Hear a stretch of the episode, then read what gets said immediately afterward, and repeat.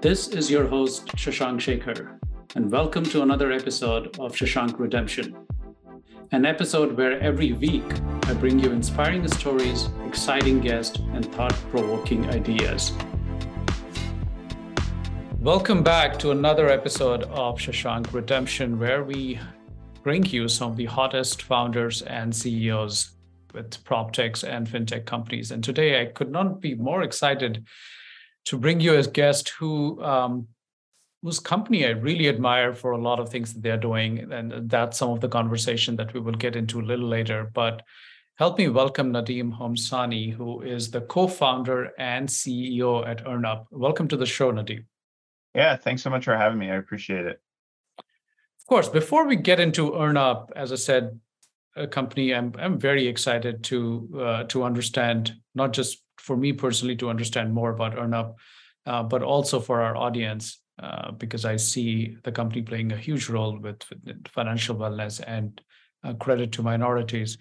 But let's talk about your personal journey before we get into EarnUp. What? Um, let's talk about uh, your journey leading up to the founding of EarnUp. Um, talk to us about maybe a little bit about your education, what led you to uh, start a company like EarnUp.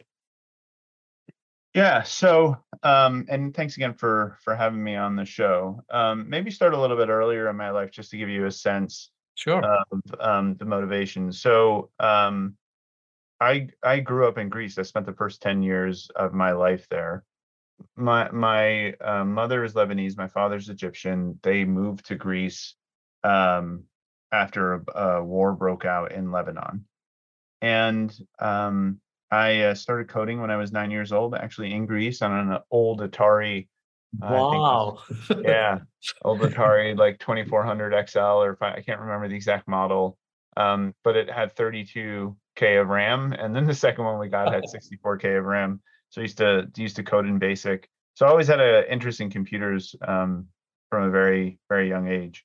Mm. So um, my we, we moved to the United States in in 1986, and my parents uh, bought their first home on a 30 year mortgage. So if you do a, the math, 1986 plus 30 is 2016. Mm-hmm. So if I go to my parents today and I say, hey, mom and dad, congrats, you lived the American dream, you fled wars, uh, you live here in the US now, congratulations. Uh, they'll say, yes, we've absolutely learned uh, and lived, excuse me, we've lived the American dream. Uh, my parent, my, my parents get, particularly my dad gets very emotional about it, given the journey that he's been on. Um, and and you know, will say, hey, I've got you know three kids, six grandkids, very blessed. Uh, and I'll say, congrats, you know, you know, you also own your house, and you'll say, well, we don't own the house. So you know, the, the home ownership has always been part of the American dream, and so the question for for me uh, when I bought my first house in 2011 was, well, wait a second, like, why is it that you're on a 30 year mortgage and you're not going to own your home in 2016? Mm-hmm. And what they will do is they will own their home in 2036, somewhere around there. So again, the question becomes, well, what's taken this 30 year mortgage and turn it into a 50 year mortgage, which is almost like perpetual rent when you think yeah. about it. Mm-hmm. They they made a bunch of mistakes along the way. Um, and one of the mistakes that they made was not making additional principal contributions onto their loan. Mm-hmm. So w- when I bought the home that I mentioned earlier in 2011, I decided I went into my bill pay platform. I added uh, a uh, hundred dollars to the platform, um, or, or, on the, the you know the monthly payment, mm-hmm. and you know I just let it let it ride. Uh, I was working, and I'll get back. I'll get to my background in a second. And I, I was working pretty hard hours in in the private equity world, so I didn't open any of the statements. And I'll never forget this was July 4th weekend. When I opened up the statement over July 4th weekend, when I had a moment to breathe, mm-hmm. I opened up the statement. The bank had posted that extra money and it had been six months. So that extra $600 to future interest payments. So, oh, wow. yeah. So some people understand the mortgage ecosystem, some, some don't. But in, in short, the way loans work is you pay all the interest off in, in the first parts of, of the term of the loan and you pay all the principal in the latter part of the term of the loan. And here I was trying to reduce the term of the loan by uh, reducing the amount of the loan by paying that principal early. And what they were doing is saying, nope, out of the goodness of your heart, you're going to pay your interest early, and we're not going to reduce the term on the loan. I, I thought it was, you know, we, we we thought it was malice, right? We just thought that they were out to get us. Now, I take a pause here because you asked about my background.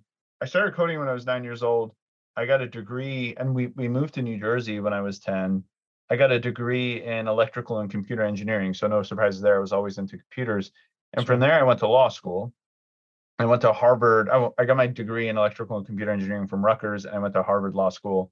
Um, and I, I, focused on tech there and, and M&A, and I practiced law for a couple years in New York um, doing tech and M&A. And then after after that, decided to go to McKinsey and Company and, and focus on management consulting a lot in the financial services space. I did that for five years. And then I made a transition to private equity for another five years. Um, so again, I say this very modestly in that if I, I am, if there's somebody who's going to understand how debt works and how mortgage works, it's it's somebody who's spent a lot of time in the financial services space and somebody who understands how these debt instruments work and somebody who's accustomed to perhaps reading the fine print not all the time but at least many years ago. And i missed this right? I, I didn't i didn't full i missed it for six months. And so the thought was well if somebody with my background in education and, and training um, has missed it you know then then what's likely to happen to the the person who doesn't have that background i'd say just you know the, the layperson trying to live the american dream. And mm-hmm. so you know i miss it and and then i was like well wait a second here's here's an idea. Um here's an idea to go start a business and i had had an interest in starting a business as well. So like i said going back to the story i thought it was malice that that they were trying to do this and and you know my co-founder and i started talking about starting a business together and we started researching the industry and we discovered it wasn't malice. Uh, mm-hmm. Uh, we we discovered what was going on is that the structure of the industry, for you know, people still using green screens and mainframes and and that kind of thing, uh, old 1970 technology. They still and, do, believe Yeah, yeah, totally. uh, which is kind of nuts, right? Yeah. Here we are, 50 years later, and that that tech is still being used.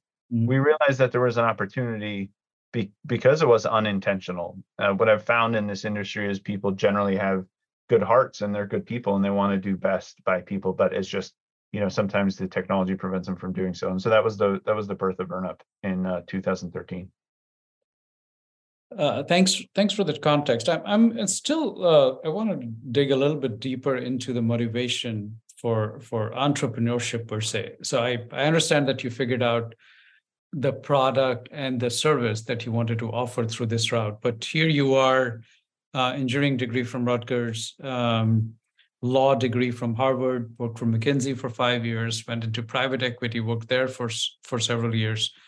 What was what was the motivation slash passion behind starting a company? I know that that you figured out a problem that you wanted to solve, and that's all good. But millions of people figure out problems every year about solving a problem, and but but they don't get into entrepreneurship. They don't they're not like okay i will solve this problem. Uh, what was going on from from that perspective uh, with you and your co-founder that you said okay I, I realize it's a problem but i want to fix it yeah um, it's a good question. I'm trying to take myself back 10 years. For all the founders that are listening they're yes. probably scratching they've been doing it for a while they're probably like whoa what motivated me to do this? Because it's so hard. Um, say several things. I um I've always liked building stuff. Okay. Um so so there was a component of this which is hey, this is my own thing along with my co-founder I get along with very well. We can go build something and it'll we'll we'll have some fun building it. Um and and we get to control what it looks like. I think I think one of the challenges working in any industry as as a as an employee is you don't get to do all the things that you want to do and what you think is right. And so there's a freedom component of it. But at the end of the day, I really enjoyed building things. I had always enjoyed coding when mm-hmm. I was younger and actually was good at it, not very good at it anymore. Respect all the engineers and players. Um, and and I enjoyed it. And um, so so building was number was number one. Okay. Number two was to to have fun and to learn. I think being a founder and being a CEO is a is a new skill set. Something, despite I had been very successful in my prior career, it, it it's something to you have something to learn. It's something new uh, to do and have fun. I think that's always something that we've said in the business, which is you should always be having fun and you should always be learning because once it stops being fun and once it stops, you stop learning, then why are you even doing it anymore? Yeah. So, you know, having fun was an important part of it. We wanted to have impact in social impact in particular. There's a lot of injustices in the world. Mm-hmm. Um, and there's, you know, we're not going to be able to solve all of them, but there's, we felt like we were uniquely qualified to help with the injustices that were occurring in the housing world. And we are a double bottom line business and, and that so that extends into the business. What I mean by double bottom line is we believe you can make money and do social good at the same time. Sure. And that's and that leads into the final fourth one, which is making money. I, I'm not a I'm not ashamed to say that eh, I'm here to make money as well. And I do believe you can have impact, do good things, and make money at the same time. That's that double bottom line. So that that was part of it as well. Yeah, you you were able to illustrate and elucidate the the reasons so uh, so clearly, which is sometimes hard uh, for for an entrepreneur. Sometimes it's like I just wanted to do it. Is is something which uh, which I think still comes from uh, a lot of points that you mentioned. I want to make a difference. I uh, I'm good at it. Like like you could be skilled at something. Um, sometimes it's freedom. Is that I know I'm good at it, but I'm not able to do all that being an employee that that I can if if I ran ran my own business. Um, and finally, I mean, what what you were very honest about the fact that yes, all of this, but I also wanted to make make money, which I'm sure you were in, in corporate America as well. So let's let's dive just, just a quick just sure. a quick thought on that. One of the great things about being a founder is uh, you know as the business grows you get to hire people that are smarter than you yeah and, and one of the things is there was some data when we were i was thinking about starting a business that showed entrepreneurs eh, depending on how you define success mm-hmm. right entrepreneurs are more successful um, than than you know typical kind of corporate america employees or, or people who work for other people and one of the reasons why they suggested as a hypothesis for that is you get to focus on the things that you're good at and then you hire people who are good at the things that you're not good at and yeah. and one of the the great joys is hiring people that into the business whether it's now it's we're, we're large enough or it's whether i like it or not whether i like that particular role or not i'm hiring people that are smarter and better than me. And you get to you get to learn from those people as well. So for those that are aspiring founders that's a great benefit too is to be able to learn and and hire people that are smarter from you. No, absolutely, and I can I can speak speak for that myself as well. Uh, given my experience of of being an entrepreneur for over a decade, and I actually know some people from your in your from your um, C level team, so uh, I know they're they're very smart. I have known them from from companies they've worked before as well. So I totally agree to that. Um, let's let's talk about earnups. You defined the problem. You mentioned that uh, you started with with your parents' journey of the fact that they thought they will they will own the home in 2016. They will probably not own it for several more years to come. We are already in 2023. You mentioned about your own story that you thought paying extra hundred dollars a month is going to be helpful and, and pay off the loan quicker. That didn't pan out the way you thought it would. Um, what kind of problems then EarnUp is, is, is solving? Is it solving both what your what your parents faced and you faced, uh, anything else? Let's let's just give us our audience a kind of a brief overview of, of what EarnUp really does. Yeah, so there are two two main thrusts, or, or maybe three, uh, of the product. One is we're uh, we have a number of customers who have come onto the platform who are individuals. Okay. And we do that through a B2B to C lens. So we sell to a business who subsequently offers the product to their customers. And then we have a, num- a, a number of uh, B2B products as well. Um, so maybe, you know, but some quick metrics on the business. People love us. We have a 75 NPS. Uh, We have over $10 billion of loans on the platform. So um, it's great. And then our, our team is extremely diverse. We're talking about social impact. So less than 40% of the team self discloses as white. Um, and you know we're scheduled to save our customers over 500 million dollars. So we over the life of their loan. So I think I think we're doing you know we're doing great things out there. and pretty really happy where the business is. Uh, what is what is one of the you know the longest lasting product in the business is what we call our pay when you get paid or our payday to payday um, product. And we the, the official name of that is experience. Now what what does that do? There's a belief out there in the world that the reason why people miss their payments on their loans and and their bills is because they can't afford to make those payments. And in some you know some people in the past have called them deadbeats which which i don't appreciate. And it, it's a reasonable belief that for for people to come to um it's reasonable because it's what we read on the internet it's what we watch on tv that when you see these things is that people can't make those payments because they don't make enough money or they, they aren't organized or and it's just simply not true.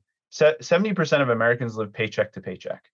Okay. And 70% or i should say 60 to 70% that number's moved around and 70% of missed payments are actually avoidable which is nuts um, wow. you just need to you just need to show up as as the as the entity collecting the payment you just need to show up in a way that's convenient for the person who's paying the bill or paying the loan payment and if you do that then the customer is going to make those payments more reliably and on time and that's what we've been able to prove which is if you use our product you're going to miss fewer bills and actually if you're a business that's using our product a lender or a servicer you're going to reduce your delinquencies by 20 to 40%. And we do that by meeting the customer where they are. And what's the additional detail on that? The majority of Americans don't get paid monthly. Something like 10% of Americans get paid monthly. The yep. majority of Americans get paid every week or every other week. Yet for some reason, there's been this vestige of, you know, taking a check, writing it, and putting it in the mail once a month. The lenders and servicers out there still collect payments once per month. Mm-hmm. It doesn't need to be that way. And so what we do is we say, pay when you get paid. You get paid every Friday. We're going to take a proportional amount out of your uh, bank every Friday uh, so that we get the loan payment to the right place at the right time. So I'll give you an example. Let's say you have a thousand dollar payment that's due on the first of the month. What we're going to do is take two hundred and fifty dollars out of your uh, account every uh, every week mm-hmm. and we'll get that thousand dollars to the lender when it's it's time for it to, to be paid. Now, what happens in that? So we that's number one, which is wow, like you're paying your payments on time, you're going to have uh, reduced delinquencies. We've shown we did a study with TransUnion. Uh, we've shown that you can improve your credit score by using our product, and mm-hmm. that makes sense because now you're making the the payments sure. more reliably. And um, the other thing that happens is we then use uh, a number of behavioral psychology hacks to get people to make extra contributions onto their loan and accelerate the loan. So 98, 97% of our customers are accelerating loans onto their uh, on our platform. So if you're in a mortgage, which is a good part of our customer base, there's people who have mortgages. Mm-hmm. What's going to happen is if in today's environment, if you're using our product and you just got a loan, we're going to save you over a hundred thousand dollars on your loan and we're going to reduce your effective interest rate from something like 7% to 5.5% that's all by using our product and using some of these behavior that that we use these behavioral psychology hacks to get people to make extra principal contributions onto the loan and there's a whole series of those that if we had more time i could walk you through um, but that's you know that's the core product that we've always had in the business now using that technology and as a result you can put any type of loan on the platform. You can put a student loan, you can put an auto loan, you can put a home loan. And then using that technology, what we've done is now gone B2B as well and said, hey, like we, we can, we understand the customer a lot better. We're creating this customer loyalty, we're creating this financial wellness. How can we bring that to a lender or a new, a new lender or new servicer so that they're able to improve their customer loyalty? Uh, the average net promoter score in the mortgage ecosystem for servicing loans is like 15. I mean, it's incredible. It's really, really bad. And so using our product, you can really improve that net promoter score um, and also save money on your delinquencies and also, um, you know, understand the customer better so that if they're getting to refi or they're thinking about refining their loan, uh, that the servicer can get there earlier before they leave the platform. So that was a lot, but but that's our X.AI product. And it should give you a feeling of the you know two of the main we have some others but two of the main products that we have It does. And I want to come back to the B2B and the partnerships in a while. Uh, but let's let's talk about the 70% payment data that you mentioned is that 70% of the payment that gets missed is is avoidable uh, in in uh, in most cases as you mentioned uh, let's talk about the profile of those people who miss it um, and and payments could have been avoided. Um, based on based on your study and research do those people fall more into lower income category? Are people who are not probably set up on auto debit uh, is there a majority of minorities in that segment?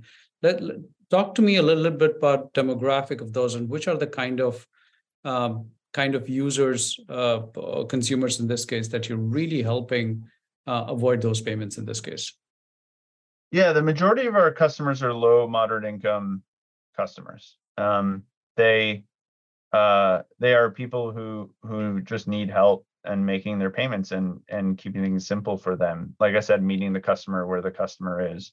Sure. In terms of uh, demographics, um, I'm just trying to remember. You know, today the let me get this this metric right. Today there are fewer Black Americans that own homes than there were when the Civil Rights Act was passed in the 60s. Mm-hmm. It's just a staggering, it's just a staggering thought, right? Um, and what is that, 60 years, you know, 60 years yeah. ago, or coming on 60 years.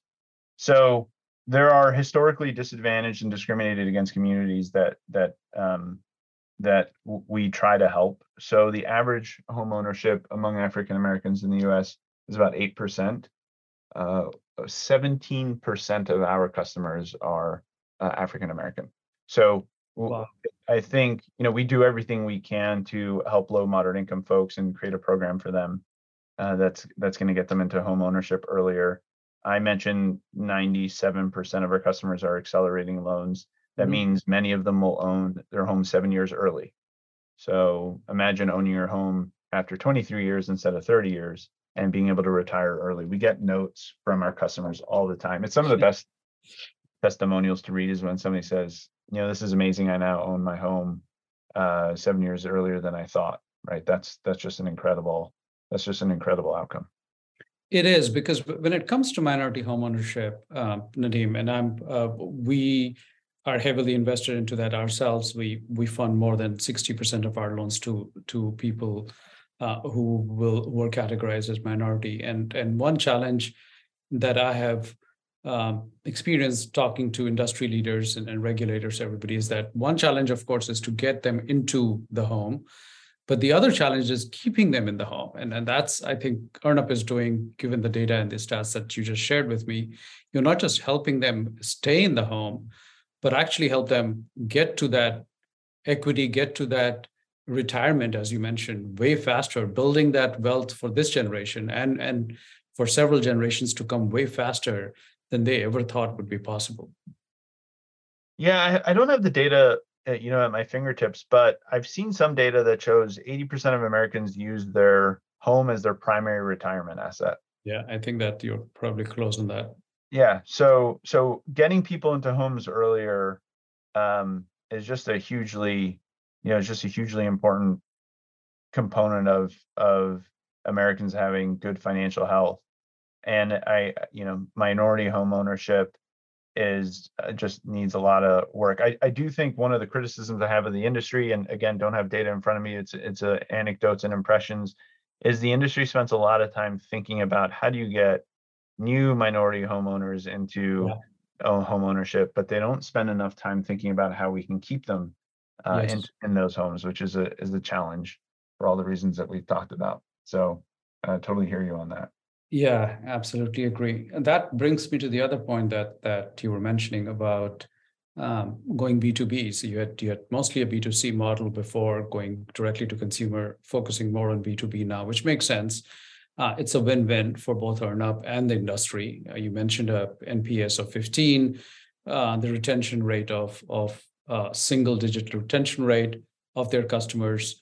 Uh, the relationship uh, is just not being built uh, once the loan funds. There was time before where they used to get their monthly mortgage statement in mail and they used to mail the check. So there was at least some kind of physical activity that they were doing in terms of having uh, that brand in front of them. Once you set up an auto debit, probably you don't even have that kind of relationship, even even in that once a month kind of an act that that you were doing actively. So with all of that gone, it just makes sense for mortgage servicers to look into a product like EarnUp, which could potentially uh, deepen the brand relationship, provide something of value, uh, increase the retention rate, bring them back to when they're ready uh, ready for the for uh, for their mortgage, uh, and so that seems like an obvious uh, partnership for EarnUp to look into. but EarnUp could very well also be part of the overall financial wellness discussion that a lot of organizations are having about their employees. How does that fit into uh, your marketing model down the road, or if that's something that that you're already working on. And uh, just want to understand some experiences that EarnUp might have had or wants to have in, in the financial wellness space. Yeah. So on the note, just kind of going back to the mortgage stuff, the the other piece that's worth noting is, and this goes back to the founding story of the business, which is structurally, for those people who I'm trying to simplify this as best as I can, structurally, through Fannie Mae and Freddie Mac, which you could argue are government institutions or government sponsored yeah, entities. Of course. The government owns most of the homes in the United States. Yes. And the way that these things work is to, the way to spread the risk around is that many many of if not all of those loans are collateralized and put them out in the market. All of that is to say that as a homeowner, if you are a homeowner, you've probably had a situation where quote unquote your loan has been sold to a servicer. So we're talking about how do you keep people in homes? Yeah when loans move hands like they do or mm-hmm. change hands like they do, it's really easy to get confused to have those payments move from mm-hmm. you know one servicer to another and then you don't know where to send the payment and before you know it your credit's been dinged and you, yeah. have, you have no idea why and so that is something that we solve because we're a layer that operates on top of the servicing ecosystem so that if you are a lender or you're a servicer and you're trying to create improved customer loyalty what we do is have a, a completely private labeled experience and we figure out and this is part of the technology we figure out where the loan payments have to go and as a result of that we're able to get them to the right place at the right time. So just kind of as we're thinking about the the borrowers out there and how do we help them at our b2b product that you were mentioning is something that that does that and there's the retention components which you you mentioned already. So that solution in in the mortgage space in particular you, you mentioned financial wellness which is uh, I posted on LinkedIn about a month ago or so, very briefly, that we've seen more interest in financial wellness over these last few months than we have uh, since pre-pandemic. I want to say around 2018.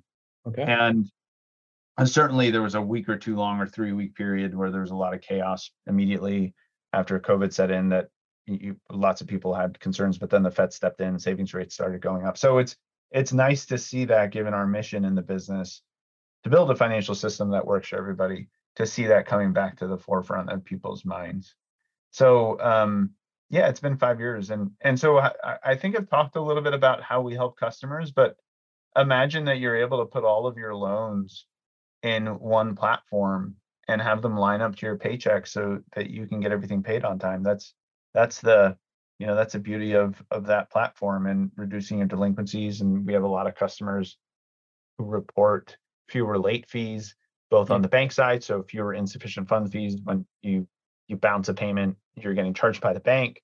And then, you know, in the mortgage ecosystem, you have five percent of your payment. So if you have a two thousand dollar loan, then you're paying a hundred dollar late fee if you miss that payment. That's that's big money for for everybody. So yeah.